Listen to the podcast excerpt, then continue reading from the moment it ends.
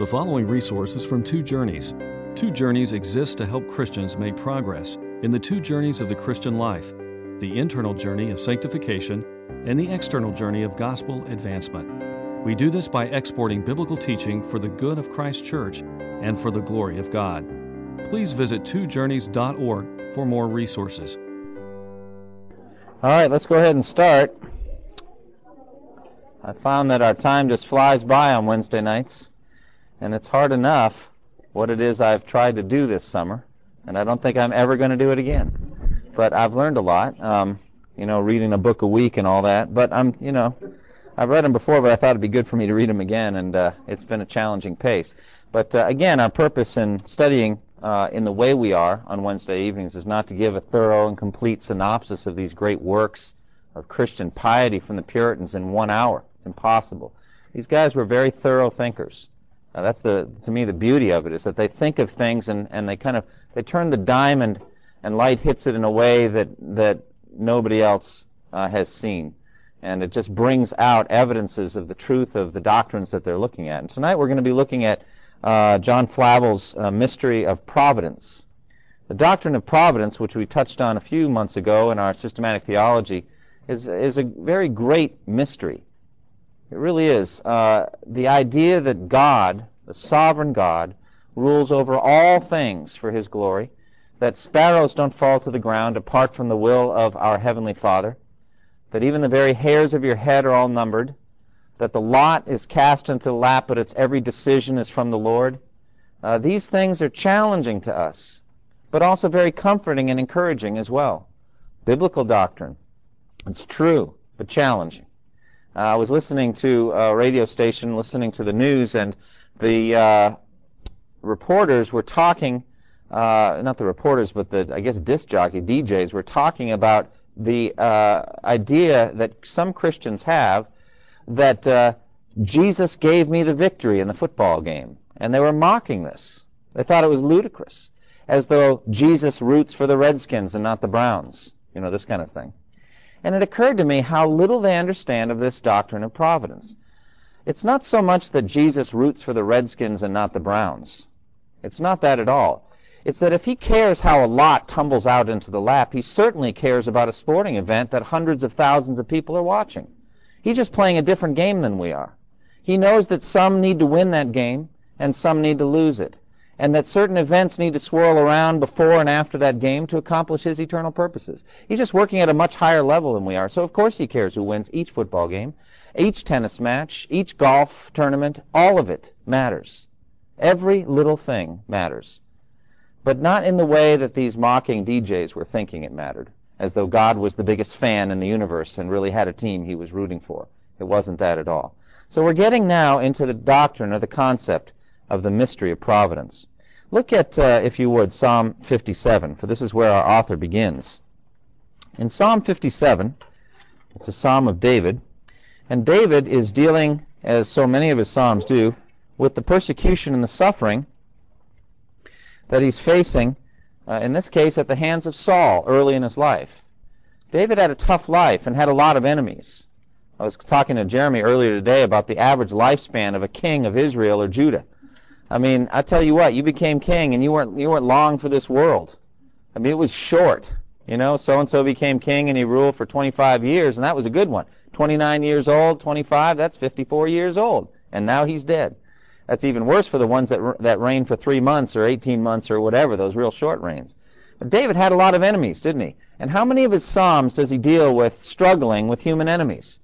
Uh, recently, I preached on the parable of the wheat and the tares, and I really believe that uh, so many of the Psalms are given to encourage us in that struggle. The fact that we're surrounded by unbelievers all the time. But it was David that was persecuted severely uh, after he was anointed by Samuel. He was persecuted by jealous King Saul. If you look at the notation under Psalm 57, it says, For the director of music, see that, and then it says, To the tune of Do Not Destroy of David, and then a miktam, Usually when you look at the bottom it says, at least in the NIV, probably a literary or musical term. That doesn't get me very far.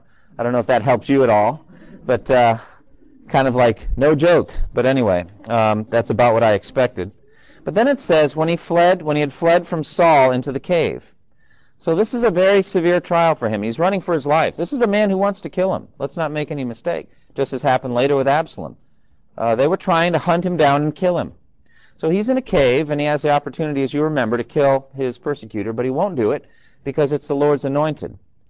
And this is what he says, Have mercy on me, O God, have mercy on me, for you, in you my soul takes refuge. I will take refuge in the shadow of your wings until the disaster has passed. And then this is the verse that uh, Flavel focuses on in verse 2. I cry out to God Most High, to God who fulfills his purpose for me. Now, what, what Flavel says uh, at the beginning of this book is the greatness of God is a glorious, unsearchable mystery. For the Lord Most High is terrible. He is a great king over all the earth. Psalm 47 2. The condescension of the Most High God to men is also a profound mystery. Though the Lord be high, yet he hath respect unto the, unto the lowly. Psalm 138.6. But when both of these meet together, as they do in Psalm 57.2, they make a matchless mystery.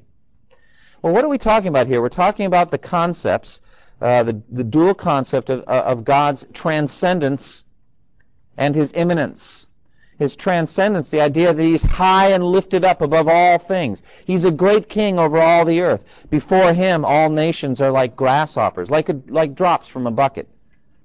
He is a mighty and a powerful God who rules over all things. And so in Psalm 57:2 it says, I, I will cry unto God most high. The language most high is human or what we call anthropomorphic language.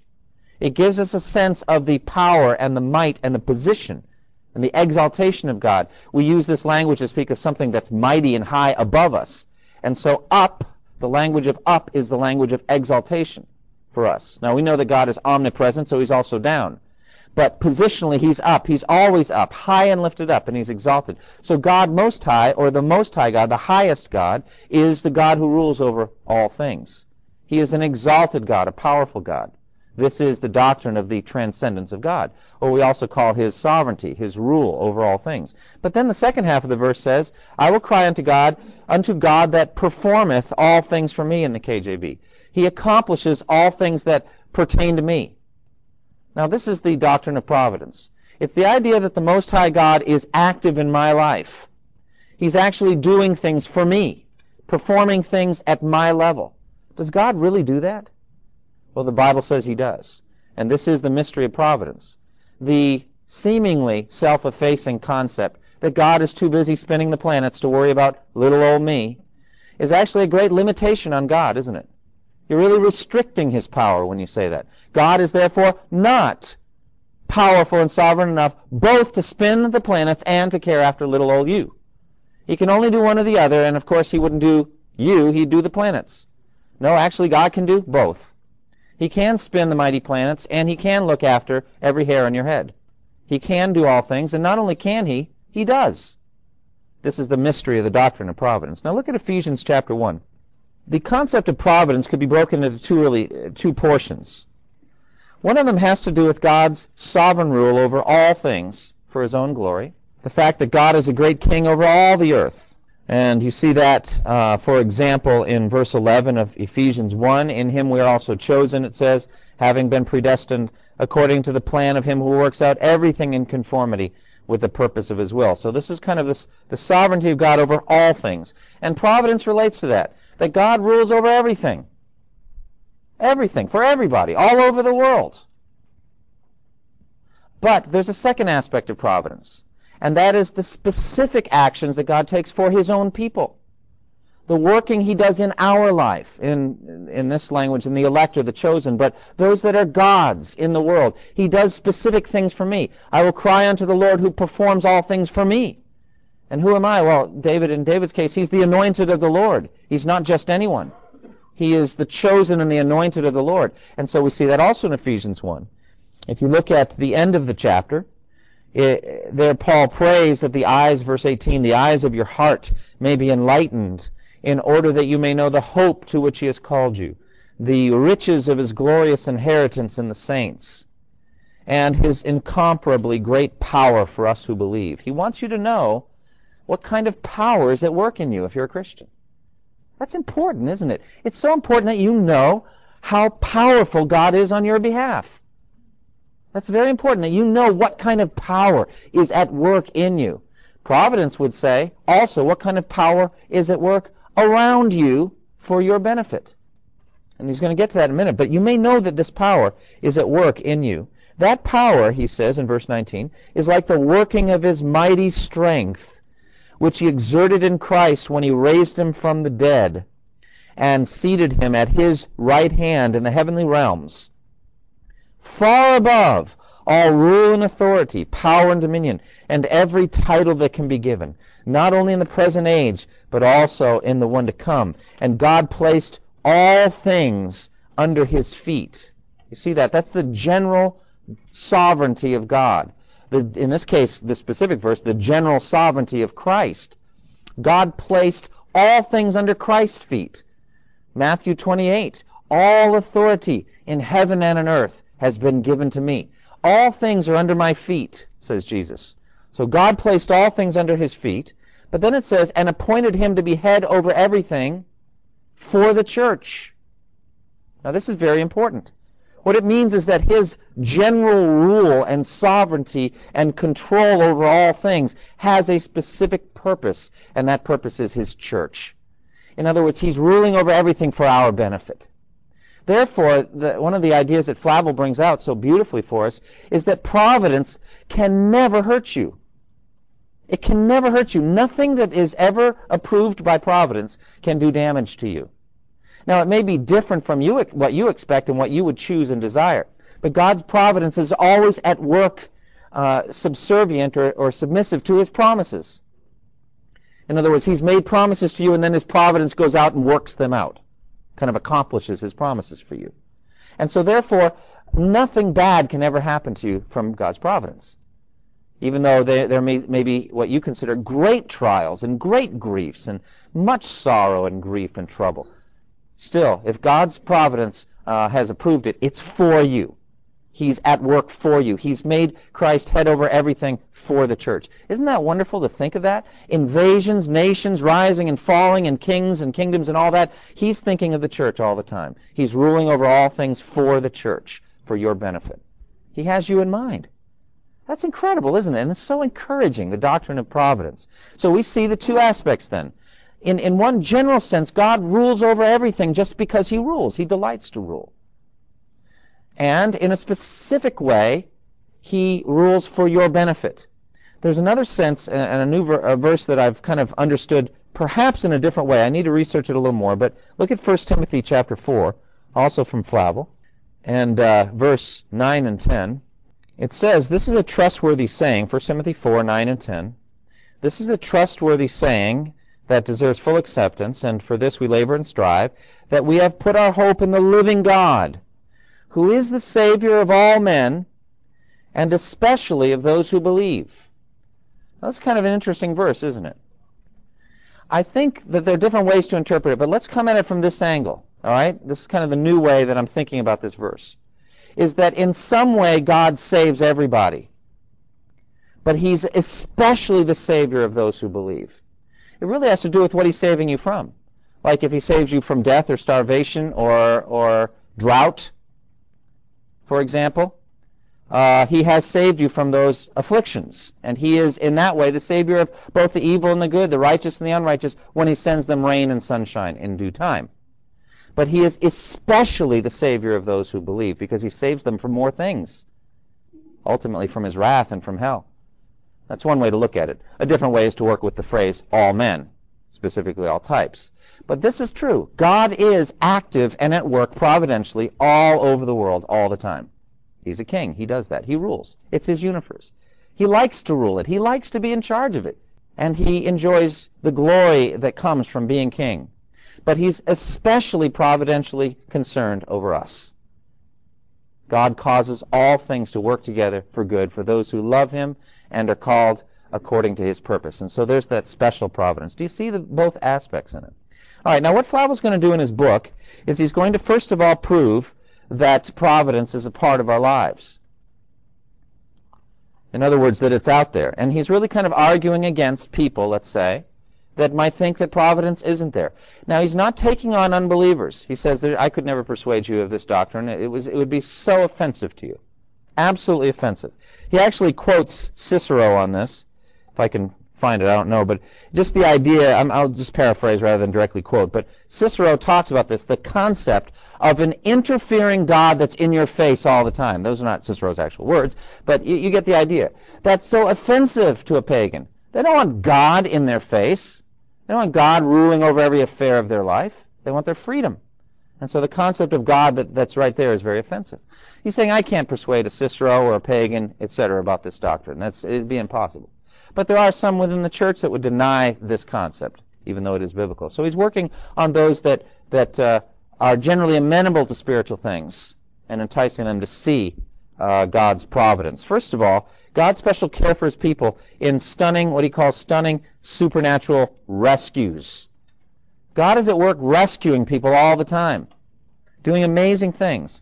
How is it that in so many, so many times the people of God have been saved from danger and evil by a power greater than the power of nature and in a way which has often been against the course of nature? Numerous testimonies about this, aren't there? About how God interferes and rescues and delivers.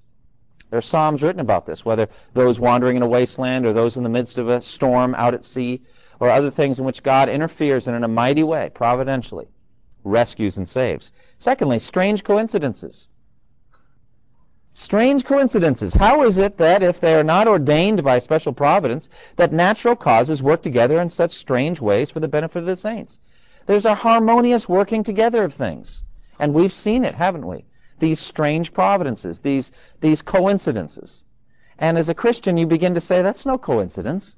Something happened, and it was the hand of God, and we've seen it again and again. Or third, powerful attacks fail, but weak defenses succeed. What is he talking about? Well, in a kind of a macro scale, he's saying all the weight and the power and the law of the Roman Empire leaned on the church, this frail thing.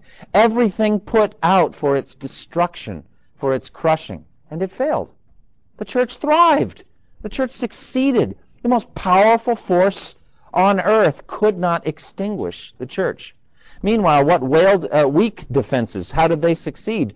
Preachers. He sends out fishermen. He sends out former tax collectors with a simple preached message, and they go conquer the world. This can only be the providential hand of God. God delights in frustrating these massive, immense, powerful structures by these frail, weak reeds almost that could barely accomplish anything, it seems, if God were not behind it. It's the very reason that he told Gideon, You have too many men for me to deliver Israel. Too many. Send them back. First in history, probably the last two. That a general was told that, and he obeyed and said, I have too many men, go home. I need just 300 to carry some torches and lanterns, and and uh, and we'll go see what God can do tonight. You see, this is exactly what God delights in doing: is is frustrating power, powerful uh, attacks and uh, succeeding with these frail, weak defenses. Also, fourthly, saving interruptions. If all things are governed by natural causes, how is it that men are turned from the evil way along which they were going at full speed? Suddenly interrupted they were intending such and such, and then suddenly they're interrupted. Great example of this, of course, is Saul of Tarsus, who had uh, breathing out threats and murder against the Lord's disciples, full bent on bringing them in as prisoners to Jerusalem, and then suddenly interrupted. What could possibly explain this, if not God's interfering nature? he, he says, no, it's not going to be what you say. I, you intend this, but I intend the opposite. Saul never imagined getting up that morning that he was going to end that day as a blind praying man looking for Jesus, waiting for Ananias to come lay hands on him. Never. Would never have expected it.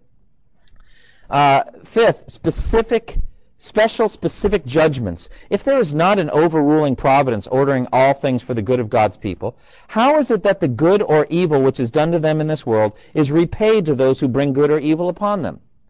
And he develops this at length. He brings out examples of specific attacks and how they are responded to by specific judgments lined up with the attack. A man digs a pit, and he's the one that falls in it. Haman is a great example of this, of course, from the book of Esther.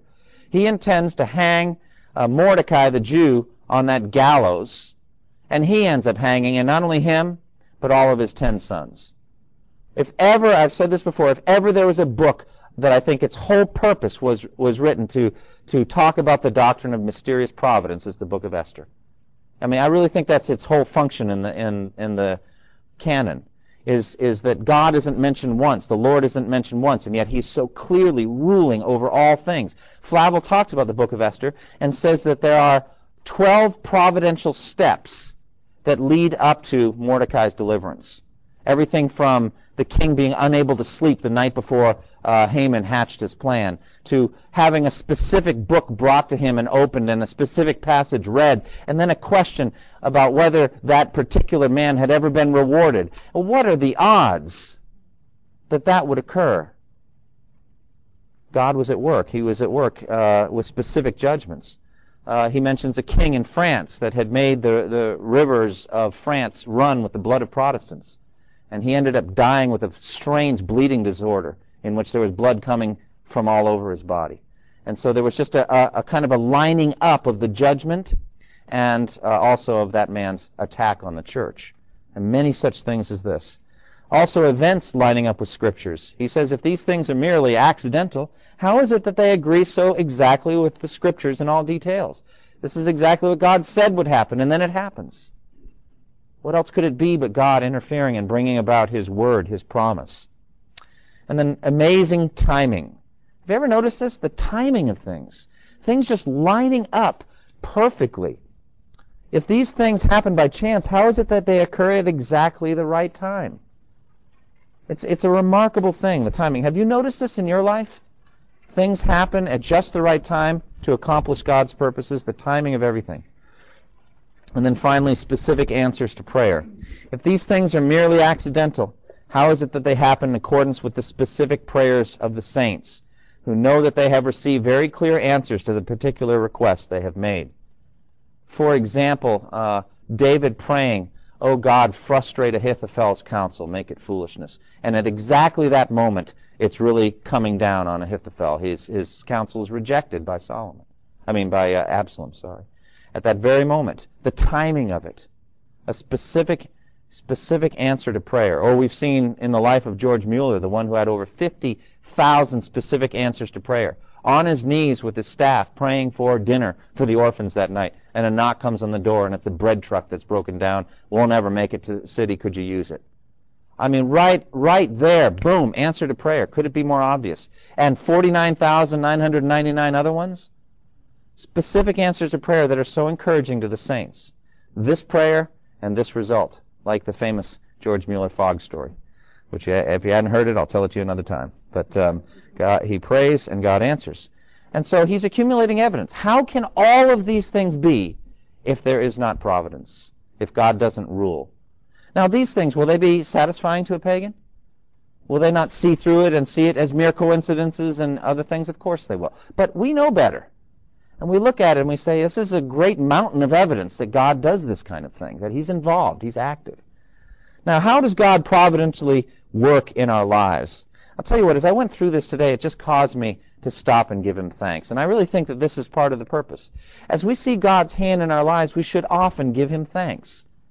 As He goes through, as Flavel goes through these various areas, we should say, Thank you, Lord, for what you've done, for the way you have provided for me. For example, providence concerning our birth. It, it, says at birth, but really he's talking about from conception to birth. All of the things that he did in Psalm 139, you knit me together in my mother's womb. Surely I'm fearfully and wonderfully made. You know, and Flavel talks at length about, about how the, the Hebrew word really means like painting with a fine brush. All the little capillaries, all the little synapses in the brain, language that, or terminology that we could use that he wouldn't have had back then, but we, we have seen even more how fearfully and wonderfully uh, we are made. And, and so the providence of God knitting you together specifically in your mother's womb and uh, keeping you free from serious defects, but fully fitting you for His purposes in life. And not only that, but giving you the special abilities, intellectual and physical, uh, abilities of your character, just fitting you and preparing you, even from your mother's womb, for whatever your mission or your calling was in life. And then secondly, your providence concerning the time and place of your birth. Does God rule over that? Did he decide where you would be born and to whom and when? Yes, he did. He did. Uh, you know, it's very clear in, in Acts 17 that God, uh, from one man, He made every nation of men, and He determined the time set for them and the exact places where they should live. Well, that implies the exact places where they should be born, too, right?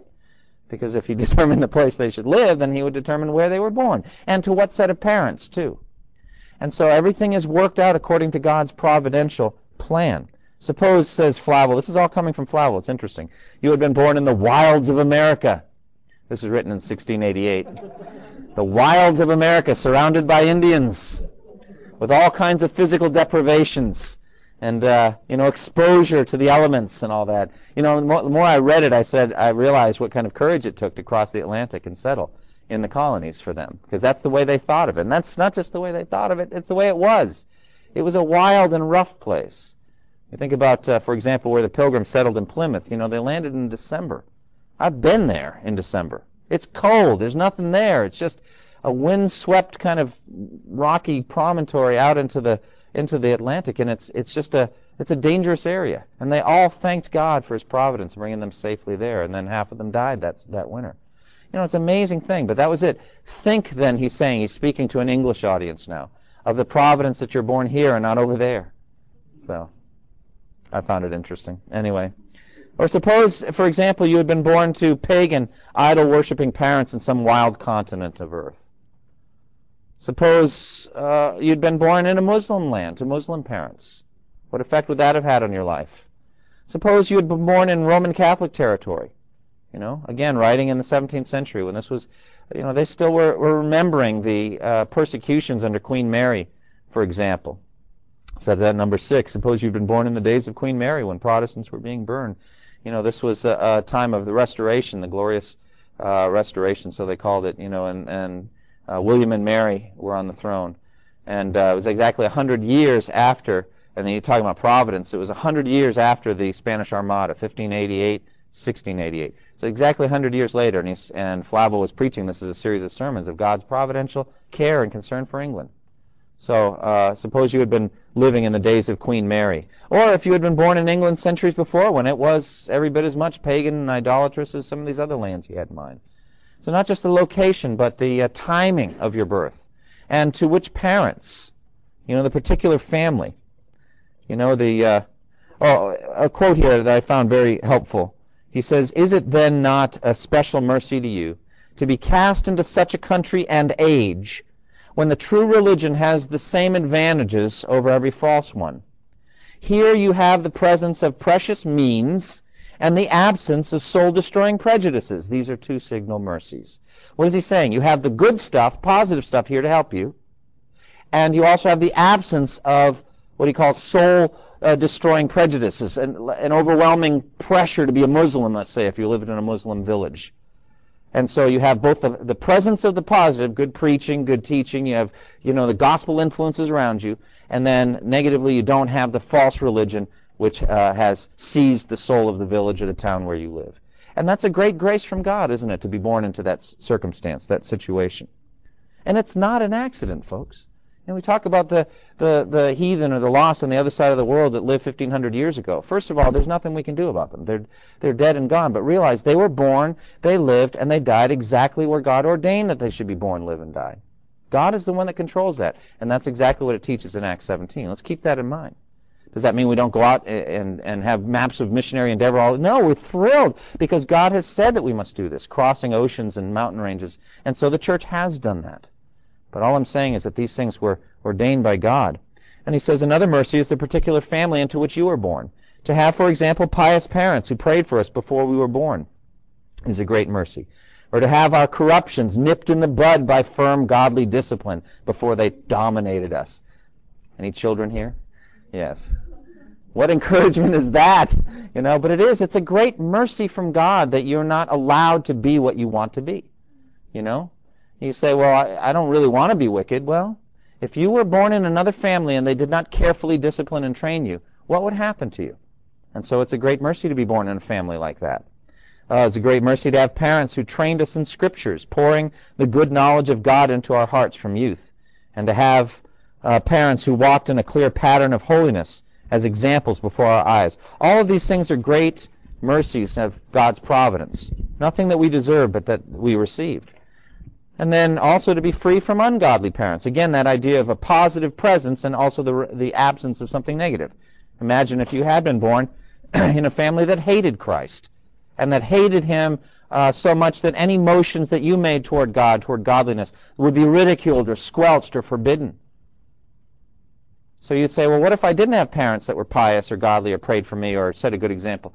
Well, at least maybe you have this, which is you didn't have parents that, that actively opposed godliness and that sought to crush it wherever they saw it. All of these things, gifts from God's providence. So, first of all, he starts with you between conception and birth. Then he talks about where, where you were born, what, what country and what village, and to what parents specifically. And you get the idea, and you know you can start doing this more and more in your life. Say, if God really rules over all things, He deserves to be thanked for all things too, doesn't He? And He really does deserve to be thanked. And so we could go through an inventory in our lives, and we could just give Him thanks all the time. And what would be wrong with that? I actually think it would be obedient to Scripture. Give thanks for all things, for this is God's will for you in Christ Jesus. So I, I just found myself praising God for these things. And then how much more God's providence at our new birth God's providence was at work in bringing you to faith in Christ. In nothing does providence shine forth more gloriously in this world than in ordering the occasions, instruments, and means of conversion of the people of God.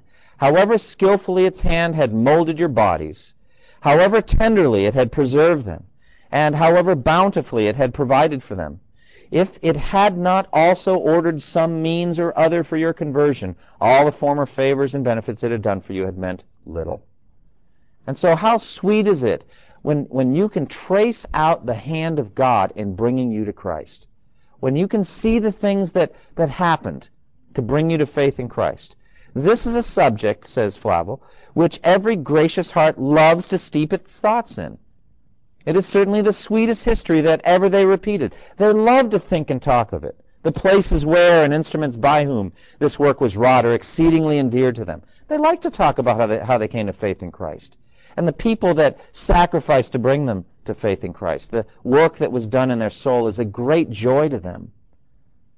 Now, he notes that conversion is usually wrought in two different kinds of ways, basically to older people and to younger people. And each, each one comes with its own special providences, doesn't it? To older people, by then, by this we mean by older, I mean just established in life patterns and choices that they're making, whether teen or even beyond. These are folks that have accumulated sinful, wicked habits by their unbelief for many years, and yet came to Christ anyway. Now, what kind of providence does it take to bring somebody like that to Christ? to orchestrate things around them so that they get a good solid hearing of the gospel or just the right book to counteract all the effects of sin that they've accumulated for those years that they walked apart from Christ. Great evidences of God's providential care to bring you to Christ. But then what about if you were brought to Christ at an early age and really can never remember a time you didn't know Jesus? Well, what kind of providence was there there? We've already talked about it. You were born in the kind of family that evangelized you from the start, and you never did know a time in which uh, Christ was not in your mind and in your heart. My little boy Calvin, he every night he wants the Bible. Every night. Bible, Bible. Now I'm not sure yet whether Bible is book to him. I think it may be because he's called our uh, story about cats and dogs Bible too. So we're trying to differentiate. Clifford the big red dog is not Jesus, and he's not the Bible. All right, we're trying to differentiate. And so I'm not offended. He's just learning language, and the sounds are little by little starting to mean something. But he knows more and more, you know, Jesus means something because we pray to Jesus every night right before he goes to bed. He's not yet two years old. We kneel down. Thank you, God, for mommy. Thank you, God, for daddy. Thank you, God, for Nathaniel. Thank you for, for Jenny, for Carolyn. Thank you for Calvin. He says me. Um, and thank you most of all for, and he always says, Jesus. And so already the patterns are getting set in his mind. Now, years later, if God is gracious and brings him to faith in Christ, because I can't do it, it's new birth by the power of I cannot bring him to Christ. Can't. But I can evangelize him. All right? Years later, when somebody asks, when did you come to Christ? What's he going to say? I don't know. I just know I love him. I know he's my Savior. I know I needed a Savior. I know these things. I just don't know. And so Flavel talks about that. He says, in the former, namely the people who come to Christ older, that would be me, I came to Christ just before my 20th birthday. And so I remember what it took to bring me to Christ, and I remember living apart from Him. I, I know it. I remember. But he says the distinct acts of the Spirit in illuminating, convincing, humbling, and drawing them to Christ and sealing them are more evident and discernible. They remember them, you see? In the latter, in other words, the ones that come to Christ at a very young age, they are more obscure and confused. But they're no less present. They're no less active. They just can't remember. But they were there. God was at work providentially. Note also, says Flavel, the wonderful strangeness of providence in casting us in the way and ordering the occasion and circumstances of conversion. There are so many wonderful stories like this. And I think it would just be delightful up in heaven to just hear everybody's testimony, to have leisure to just sit there and say, what did God do? What did God do to bring you to Christ? And I'll tell you what, one of my delights, if I ever get the chance in heaven, if that's uh, an opportunity, is to trace my own spiritual lineage back to Christ himself. Wouldn't that be exciting? To talk to the person who led Steve Chamberlain to Christ, who led me to Christ, and to talk to the person who led that guy to Christ, whoever it was, and go on back further and further until I get to the apostles and eventually to Christ. Wouldn't that be something? That'd be exciting. And all the stories of providence along the way, how this merchant met this met this uh, you know, uh, salesman and, and the two of them talked and they had a conversation, or how this woman trained her children from an early age, and, and all this. I don't even know these people. I don't even know what country they're in. But I want to hear those stories, the providential stories of bringing to Christ, the strange stories, and they are strange.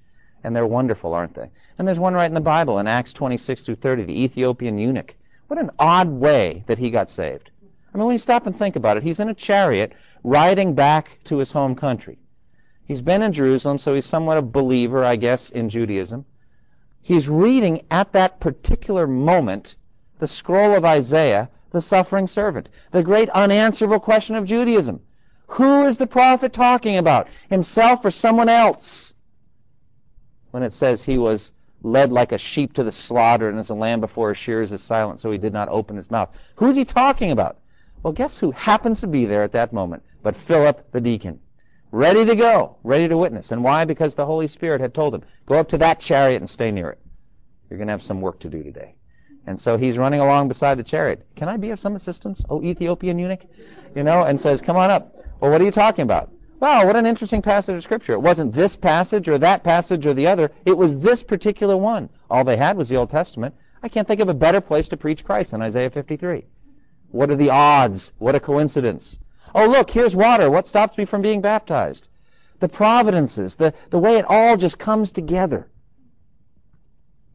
It's incredible. It really is. I mean, what was water doing there in the middle of the desert? Was it desert? Yes. Go south to the road, the desert road that goes down from Jerusalem to Gaza. It was a desert.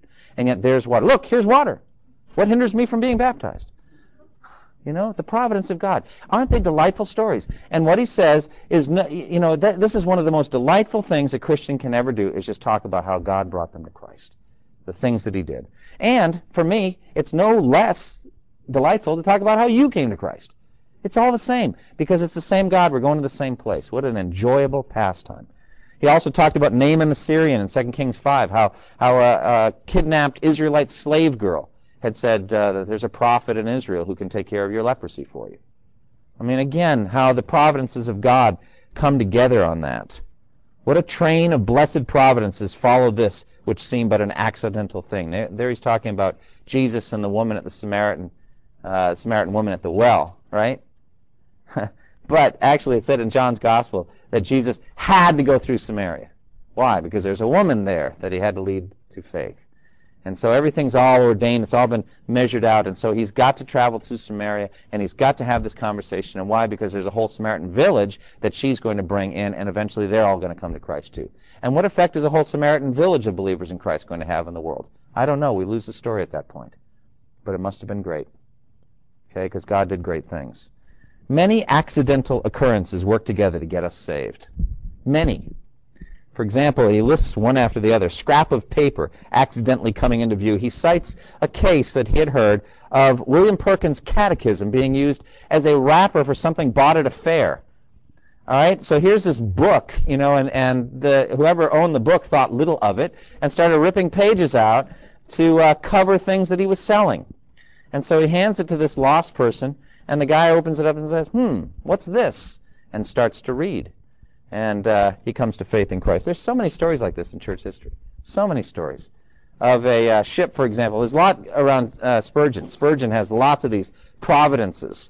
Uh, one of his sermons got in the hands of a ship in the midst of a terrible storm, and somebody read the sermon, and like everybody on board got saved. I mean, it was just amazing.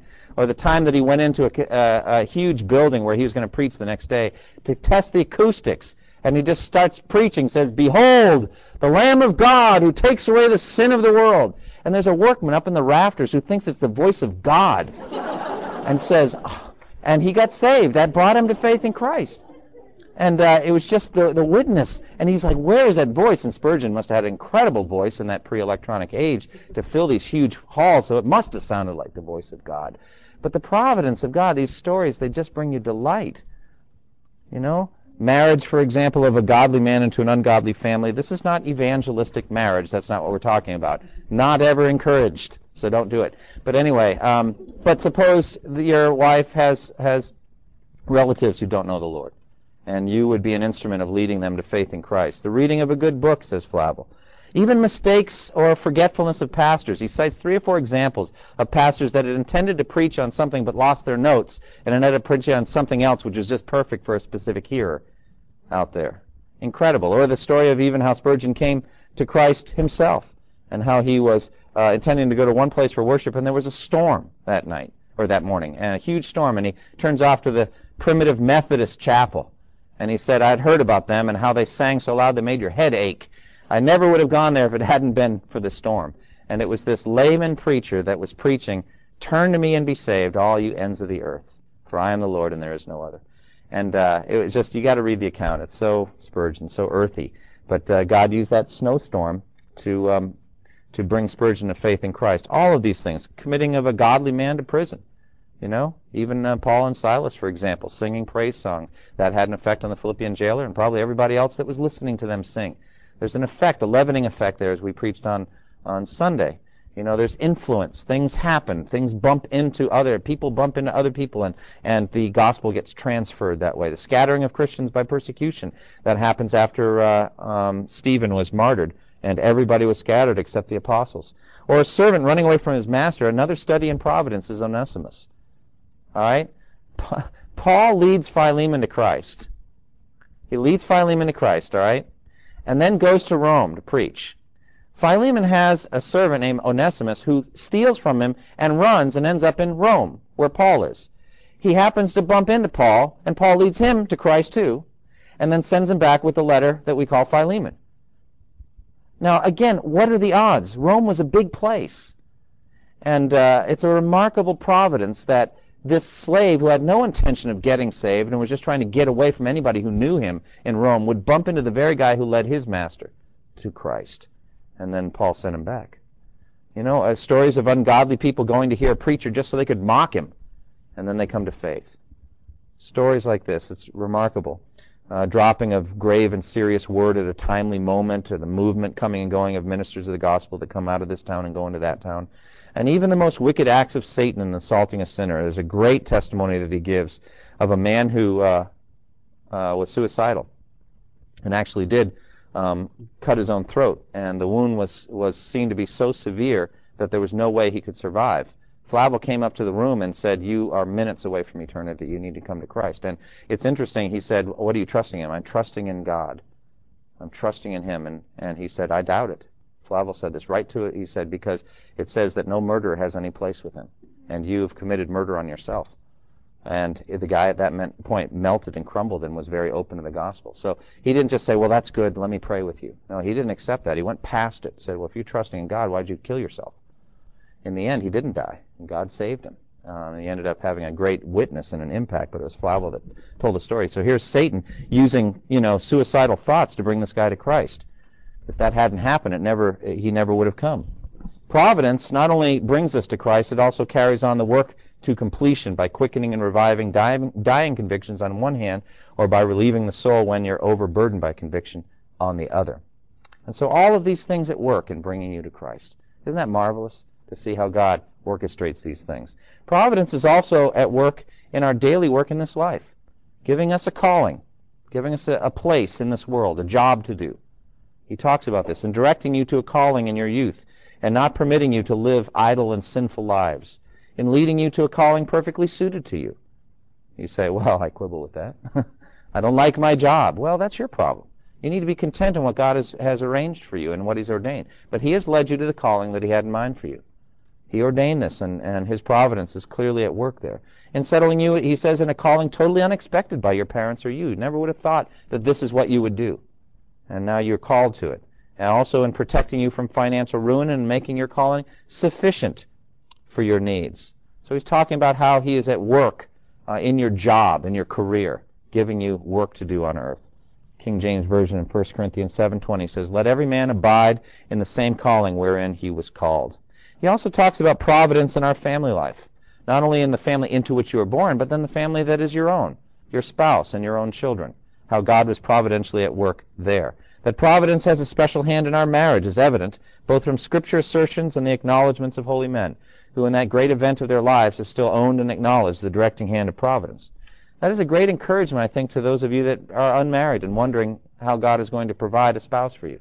I remember when I was in seminary, um, thinking uh, very much about this and concerned about it, wondering how I would ever find my mate. And you know, this is this is a great concern. I see a number of you that I know are single, and uh, it's just so important that you learn to trust providence in this and not step outside of God's will. You know, not step outside, but wait for His timing and wait for His. Set your standards by Scripture and not and not don't waver for them, and let God make you the person that you need to be uh, before He brings the person that He has chosen for you into your life. Proverbs 19:14 says, "Houses and wealth are inherited from parents, but a prudent wife is from the Lord." certainly Matthew 19:6 you've heard, therefore what God has joined together, let man not separate. I would think that that would be a clear providential verse. It is God that brings them together. Certainly. So providence is seen in appointing the parties for one another. It's seen also in the agreeableness and harmony of temperaments and dispositions. You say, what are you talking about? Okay, well, realize, just like my comment at the beginning about his concern over the football game's outcome, God is at work in different things than you think. He has arranged the temperaments of your spouse for what he's trying to do in your life. You know, you know, I think that marriage is a great workshop of sanctification. And so he's not necessarily chosen the spouse that will not bring those issues out that need dealing with, but one that will. But also one that can stand beside you and pray and be concerned and love you as you grow in Christ. So he's chosen just the right temperament and just the right person for you. He has, and, and we have to trust him in that. In making one also instrumental to the eternal good of the other. Uh, that is providential. Uh, the fact that God has brought somebody into your life who cares that much about you. That is a precious, precious thing. It's a beautiful thing uh, to have somebody that will stand with you and pray for you. Also, providentially uh, providing you with children, the fruit of marriage. We're not owed children. Children are a great gift, and I know that there are some couples that would love to have children and just seem to be unable to do so. And uh, they would testify to how much they'd yearn to have children. And uh, we should pray for them and, and be concerned uh, but also those of us that do have children realize how much they are a gift from God and we didn't deserve them. There are many times you think, I don't deserve you, my child. But uh, that's not what I mean. I mean it positively. Okay? So, moving on. Um, also, he gives a series of warnings. Beware that you do not forget the care and kindness of providence. We're easy and apt to forget God's providence, aren't we? Especially when things start to go away that, are different than we would choose. Uh, do not distrust providence in future trials. Do not murmur and complain in new trials. Does that sound familiar? Last week, right? Do you see how these dovetail? You know, last week we had the rare jewel of Christian contentment. If God is not provident, you can't be content. I don't see how you could. Because if God isn't ruling over the world we're in, then, then we really are tossed and turned by, by adverse circumstances that have no purpose whatsoever. How could you ever be content in that? But if, on the other hand, God is providentially in control of all things, you can be content. You can trust Him. That's a good thing. So don't murmur or complain in new trials. Do not show the least discontent at the lot and portion that Providence carves out for you. Do not neglect prayer when trials befall you. How could you possibly pray, pray and not believe in Providence? You see what I'm saying? You are praying to a God that does interfere and, and, and rules and moves. And so you need to remember Providence by praying. specifically asking for what God lays on your heart to ask for. Don't neglect prayer, and do not worry your hearts with sinful cares. Sinful cares co- completely denies the doctrine of providence, doesn't it? It means that you don't think God's ruling. Providence also keeps us from evil and sickness and danger. Sometimes, for example, by stirring others up to interpose with seasonable counsels. Like, for example, Abigail in the life of David. You remember the story? David and his men were kind of looking for work. you know, they're out there running for their lives. You got 600 men and all that, and it's really kind of tough to feed that, that number of guys. And so they were looking for a job, and so they found one when this rich guy Nabal, the Hebrew word for fool, Nabal has has all of these flocks that are being sheared. David, being a, a shepherd from way back, knew the value of having safety and protection, not just from wild animals, but from bandits and marauding, invading, raider type folks. And so he, it says in the account that they that these men were like a wall of protection around them day and night and never stole anything, and that's very rare, you know, to get guys that'll do that and not steal. These were these were upright men who who followed the rules, and so they were just a perfect complement so that the shepherds could finish their shearing work. This is a very tender and labor-intensive work, and so David then sends some men and knock on the door at Nabal's house and say, uh, you know, we've done it thus and so give give us something that you might find around the house. You know, it's just a polite way of saying, hey, a worker is worth his keep. And Nabal just with a churlish answer throws throws these guys out. You know, he says lots of whelps are running away from their masters these days and sends them out. I actually think the story of Nabal and Abigail is one of the greatest examples of Proverbs 15:1, which says, "A gentle answer turns away wrath, but a harsh word stirs up anger." And so his harsh words stirred David's anger up huge. He got hot. And he says, all right, when these guys came back, he said to his men, put on your swords. And so he's riding down, and the servant comes to Abigail and says, I have a feeling that disaster is hanging over Master's house. And you might want to do something about it, you know, because this is what happened, and this is, you know, I have a feeling we're in big, big trouble. And so it says Abigail wasted no time. She gets all of these raisin cakes together and all these provisions, and she moves out and goes and interposes with David. Now, if David had done what he intended to do, which is what? Murder every male of Nabal's household. That's what he intended to do. I used the correct word, murder, right? That would have been flat out injustice. It would have been evil and wicked. David had, I think, lost perspective of who he was and God's Ten Commandments and other things. He was about to sin greatly, wasn't he? I mean, he should have just turned the other cheek and said, well, it was lost. What a waste of time, but I'm not going to go murder people because of it. And if he had been permitted to do that, let me ask you a question. What kind of king would he have ended up being? Just very much, my guess is like the others. Hey, I'm in charge. I can do what I want. I can kill who I want. I can take what I want. But it was Abigail who with seasonable counsel comes in at the at the last minute and has that gentle answer that turns away wrath. She says just the right thing. And she's very clever about how she does it. She really is. Listen to what she says. When Abigail saw David, she quickly got off her donkey and bowed down before David with her face to the ground. She fell at his feet and said, My Lord, let the blame be on me alone. Please let your servant speak to you. Hear what your servant has to say. May my Lord pay no attention to that wicked man Nabal He's just like his name. His name is Fool, and folly goes with him. But as for me, your servant, I did not see the men my master sent. Now, since the Lord has kept you, my master, from bloodshed and from avenging yourself with your own hands, as surely as the Lord lives and as you live, may your enemies and all who intend to harm my master be like Nabal. That's a word of prophecy because Nabal's about to die. Very interesting. And let this gift which your servant has brought to my master be given to the men who follow you, and please forgive your master, your servant's offense. For the Lord will certainly make a lasting dynasty for my master, because he fights the Lord's battles. Let no wrongdoing be found in you as long as you live, even though someone is pursuing you to take your life, that's all. The life of my master will be bound securely in the bundle of the living by the Lord your God. Now listen to this, this is my favorite part. But the lives of your enemies he will hurl away as from the pocket of a sling. Now, what does that remind you of? David and Goliath. Do you think she knew that story? Of course she knew it. Do you think David knew the story? Yes. Um, why did Abigail mention it? Well, She's a clever woman. She is. She's smart. It's seasonable counsel. And she's appealing to him, you know? Remember what God did in the time of, of Goliath, and, and he's going to protect you from Saul. When the Lord has done for my master every good thing he promised concerning him and appointed him leader over Israel, my master will not have on his conscience this staggering burden of needless bloodshed or of having avenged himself. And when the Lord has brought my master success, remember your servant. David said to Abigail, because I'll be a widow at that point. Anyway, um, praise be to the Lord, the God of Israel, who has sent you today to meet me. May you be blessed for your good judgment and for keeping me from bloodshed this day and from avenging myself with my own hands. I mean, she was a gift from God to David.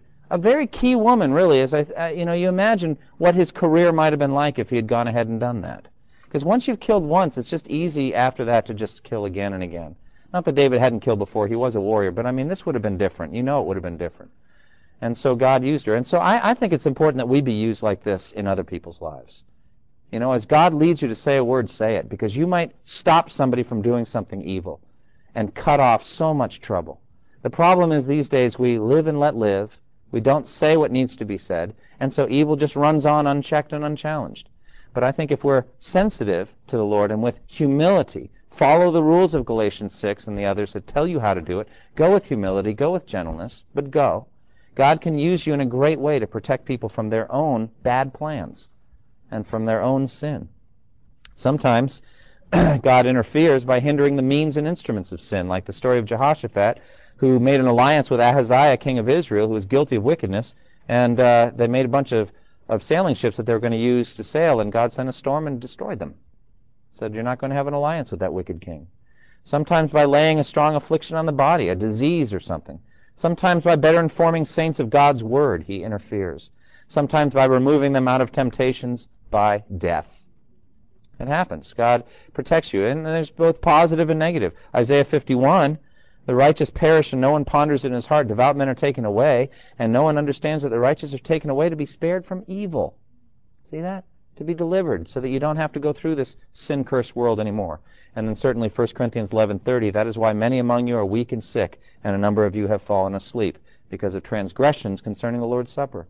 And so you fell asleep so that God protected you from future evil. Providence finally helps us to become more holy. this is so insightful on Flavel's part. Now there are two means or instruments employed in this work of sanctification.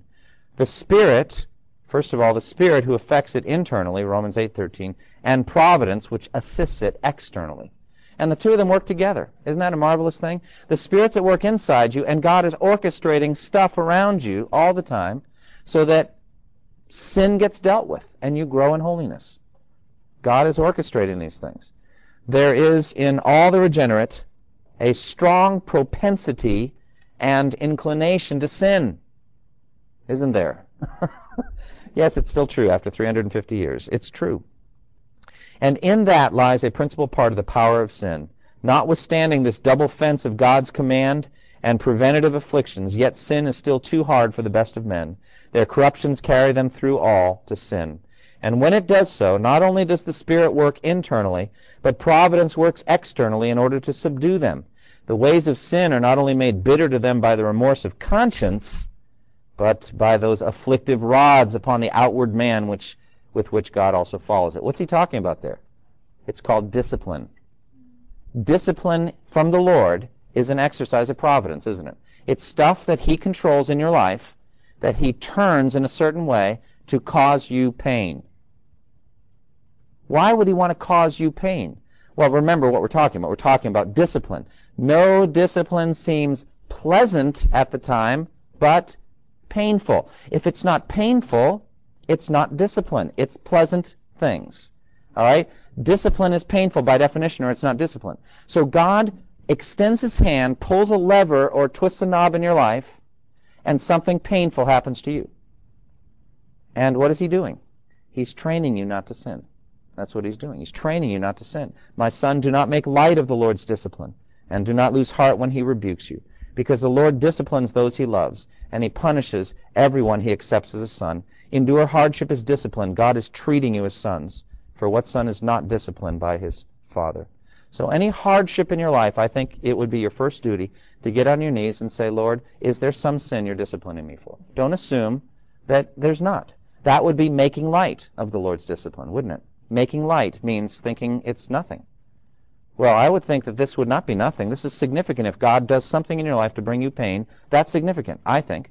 So don't make light of it by blowing it off. How would you blow it off? Don't ask Him about it. So if hard things come, get on your knees and say, Lord, is there some sin I'm being disciplined for? It may be the answer is no. It could be that God is just testing you in a different way, like Job. But it may be the answer is yes. And it won't be long before you know. Your conscience and the Holy Spirit testify, yes, there is specific, specifically something. And then you can repent. And what good comes out of that? Look at Psalm 119, verse 67. Before I was afflicted, I went astray, but now I obey your word. It has a good effect on us, doesn't it? And so we see that internally the Spirit's at work in sanctification, externally also, providentially. Not just in discipline, but just in giving you, I think, orchestrating circumstances so that you can grow. Specifically, opportunities to grow. All right. Well, let's. Uh, we're out of time as usual. Uh, let's uh, let's close in close in prayer.